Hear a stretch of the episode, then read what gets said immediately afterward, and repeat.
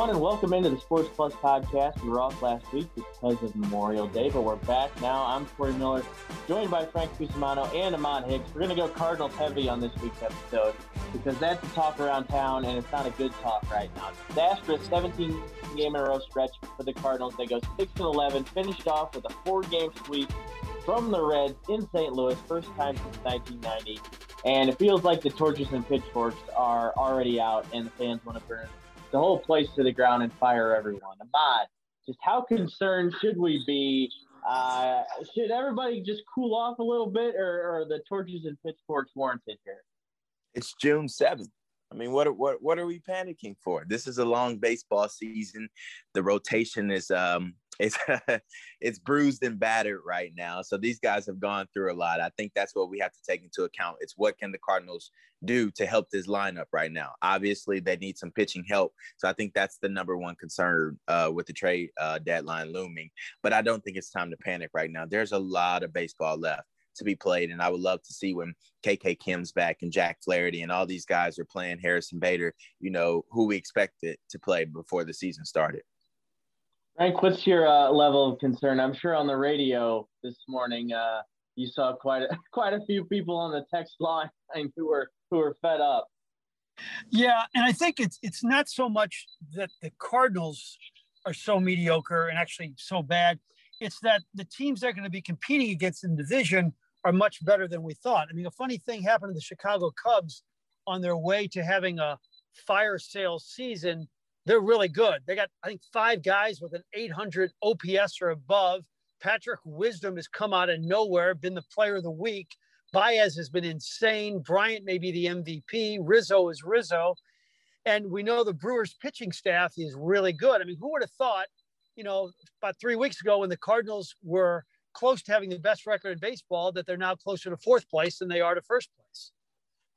It is wild. And it's, I mean, it does seem the NL Central is just kind of a mediocre slugfest. Uh, it, none of these teams look like they're going to be able to match up with the Dodgers or Padres right now, or even the Mets starting to come on.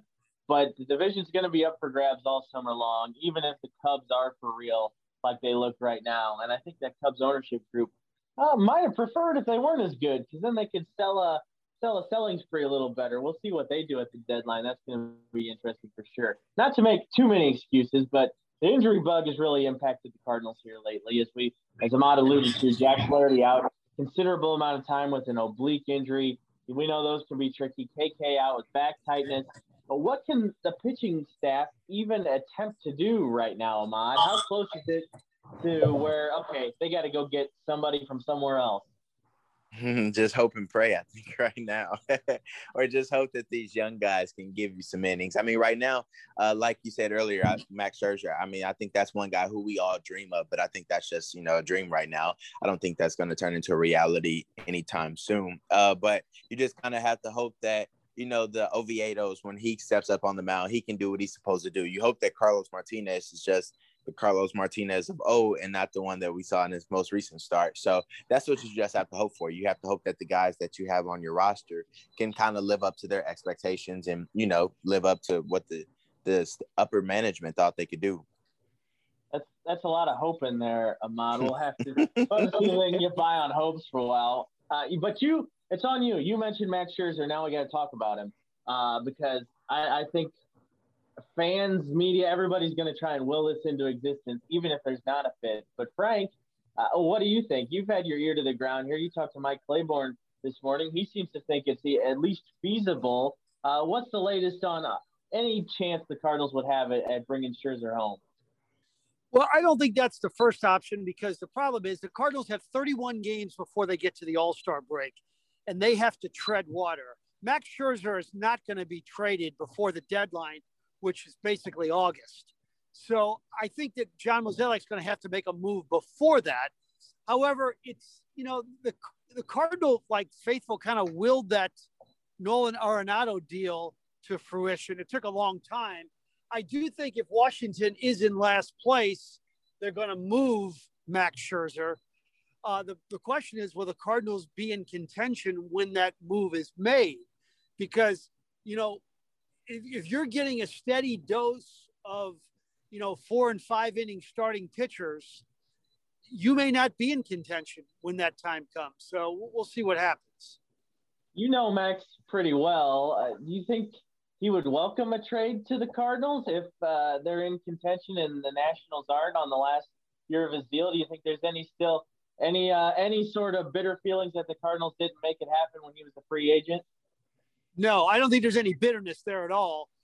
And I think if Max Scherzer has a chance to go from a last place team with no chance of winning to a team that's got a decent shot to win the division, he'd do it in a heartbeat because that man's existence is about winning.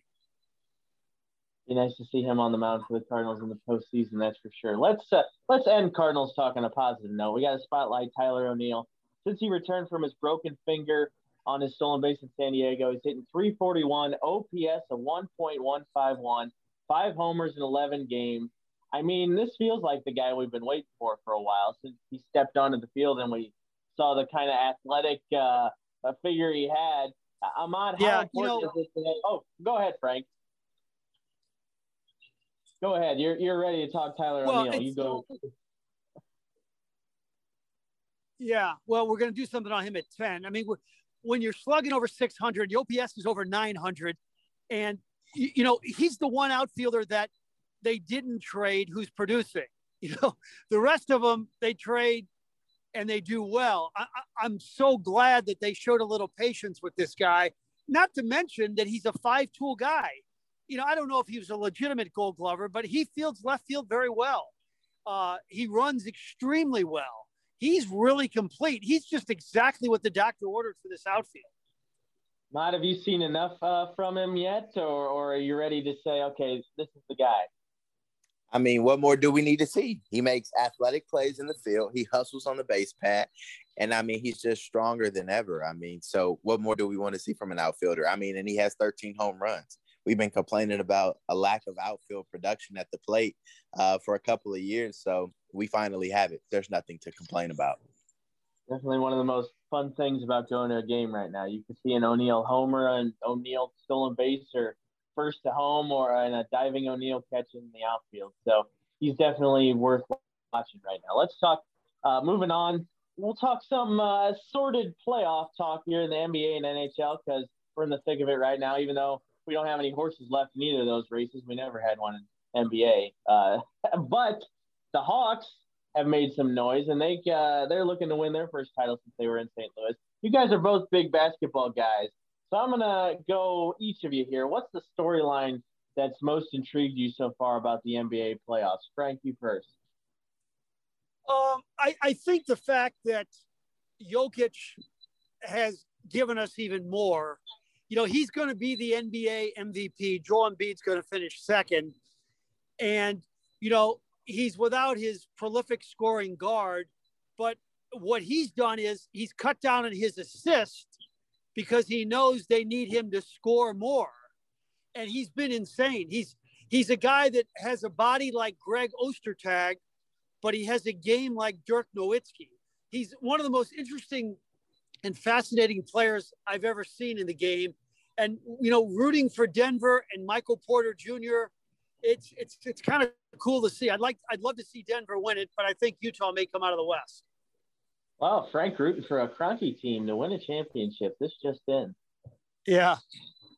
uh, I'll, I'll get to you in a second. My thing, we're going to see a team we haven't seen win a championship in a long time or ever, which I think is cool this year. And and I'm I'm rooting for like something weird, like a Suns uh, who's left in the East? I don't know. Something weird that we've never Jazz that we've never seen in in gosh more than a decade. I don't think we've seen a LeBron or a Warriors list finals in what 12 years or so. Uh, Ahmad, what storyline do you like so far in the NBA playoffs?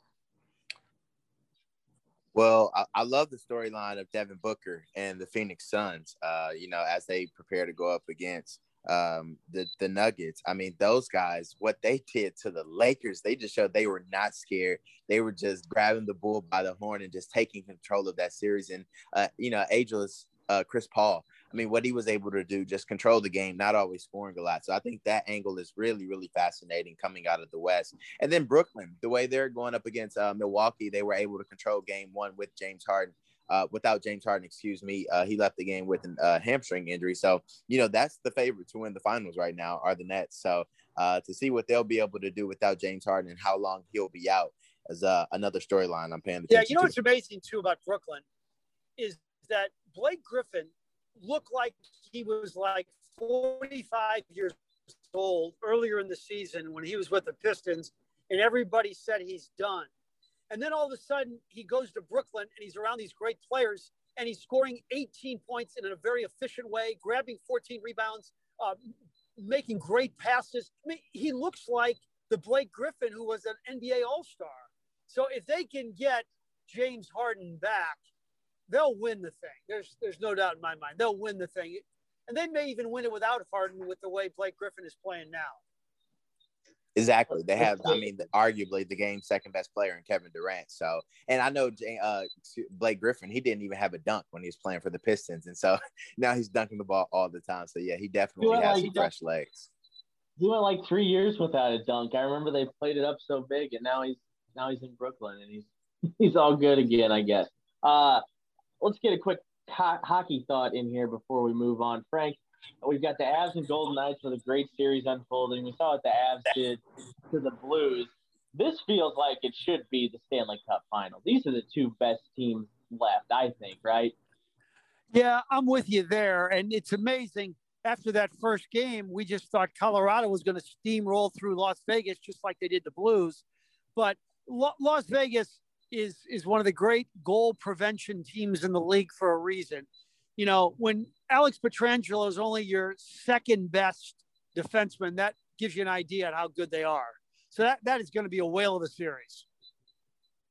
All right, last thing here before we close out the show, we're going to do a quick Olympics primer. We're getting closer and closer to the 2021 Olympics in Tokyo in July. The gymnastics trials just a few weeks away here in St. Louis. We'll, of course, ramp up Olympic talk a lot more as we get closer, but the excitement's starting to build. We got storylines forming. Uh, we're going to go, each of us, just something we're really getting excited for. I'll go first. I'm excited for Olympic baseball.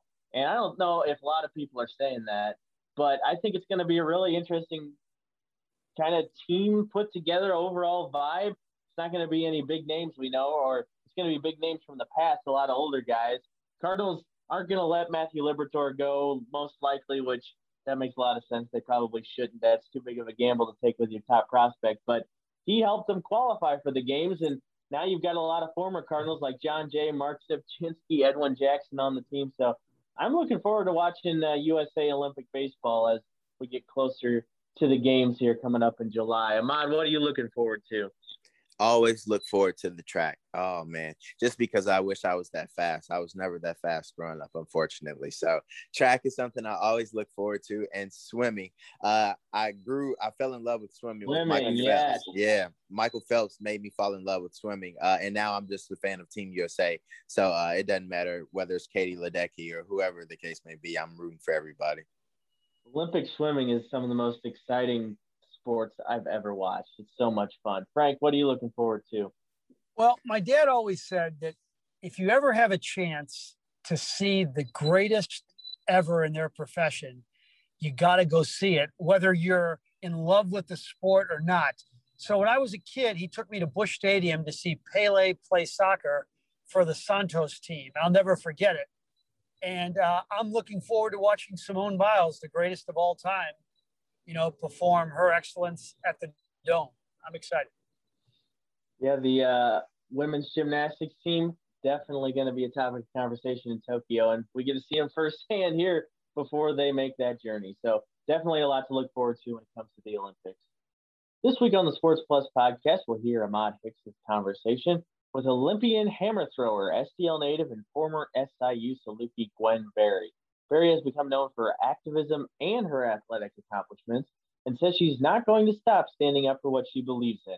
Here's a Ahmad's talk with Berry that aired on Sports Plus Sunday night. At the 2019 Pan Am Games, I raised a black fist, um, symbolizing black power and black unity for my community and my people. What has life been like since you decided to protest? Uh, the backlash was pretty severe. Um, immediately, I was dropped from one of my um, my best and most uh, prominent sponsors. I was immediately threatened by people around the world that I didn't even know, and I was sanctioned by the USOPC and the IOC.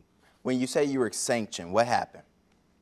So basically, a sanction is um, a 12 month, month probationary period. So during that 12 month period, I was not allowed to protest or speak about any type of political um, situation in the field of play or any major championship. So, in a sense, they silenced your voice because you stood up for what you believed in. Absolutely. I was completely silenced for 12 months. And had I not adhered to that sanction, then I probably could have been kicked out of the sport. When I want to ask you about Rule 50 from the IOC, it says no kind of demonstration or political, religious, or racial propaganda is permitted in any Olympic sites. How does that make you feel knowing that back in the day, Tommie Smith and John Carlos did exactly what you did in 1968, and now that rule is still the same in 2021? It's ridiculous. It's really ridiculous. I feel like this whole world is going through a renaissance right now. And um, it's just disheartening that the IOC has still not changed their minds on allowing athletes to speak out on our basic human rights. For you, when did you start to see things change? Unfortunately, the USOPC started to change their mind um, due to the death of George Floyd and the whole nation seeing how careless people can be when it comes to Black lives and how reckless they can be in consideration to how much we matter to this world and this country. Do you feel confident that the USOPC will have your guys' back if you choose to protest in these 2021 games? Um, right now, yeah. I feel like the IOC can't punish us all. The IOC can't ban us all. And the IOC does not want any problems. So they'll either have to deal with what the athletes do because we have the power or they don't. And I feel like the athletes have the power. And once we know that, we can do whatever we want to do. Let's talk about your shirt, activist athlete. Where did this come from? Um, so too often enough, athletes are just told to shut up and perform or shut up and play. And too often enough, our superpowers are being capitalized off of. But first and foremost, I believe that every black athlete is an activist. We have a right and we have the duty to represent our communities because our communities are what made us. And Gwen, your story even made it to Real Sports HBO with Bryant Gumbel. How surreal is that? Oh man, that was very important and very um, impactful. Um, I was happy that HBO reached out to me and wanted to hear my stance on the IOC and what Rule 50 means and just the whole concept of, you know, caring for these Black athletes in our Black lives and knowing the importance of our lives. When you look back, say 20 years from now, and you think about the Tommie Smiths and the John Carlos and the Colin Kaepernicks just a few years ago, where would you consider yourself among those people? I would look at myself as an athlete who honestly stood up for what I feel and for what I know and for what I see. I see how Black people are treated in America. I feel the disrespect and the disregard for our lives. And I know my son will be better off for it if I do it and speak on it now a lot is going on this year with COVID and whatnot. Do you feel safe about going to Tokyo and competing in these games? I do feel like the Japanese um, government will do everything they can to ensure the safety of us athletes, but I do feel like it is still reckless for the IOC to want to continue to promote the games and to go forward with the games only for monetary and financial gain. I think it's irresponsible for sure. Now, for you, if given the opportunity to stay home or to compete, I'm assuming that you're going to compete absolutely. I'm going to compete because either i compete for us all or i boycott for us all. And let's be honest um, for all athletes to boycott the olympic games is pretty unrealistic. So you know i'll go. You were in the olympics in rio in 2016 what would it mean to go back five years later? Um, it would honestly mean a lot to me only because now i have more that i'm fighting for. I have more that i'm that i'm standing for and representing for Gwen, if you could go back to 2019 to the Pan Am Games, would you change anything? Absolutely not. That will do it for this episode of the Sports Plus podcast. Be sure to download and subscribe, as well as rate and review wherever you get your podcasts. Have a great week, everyone.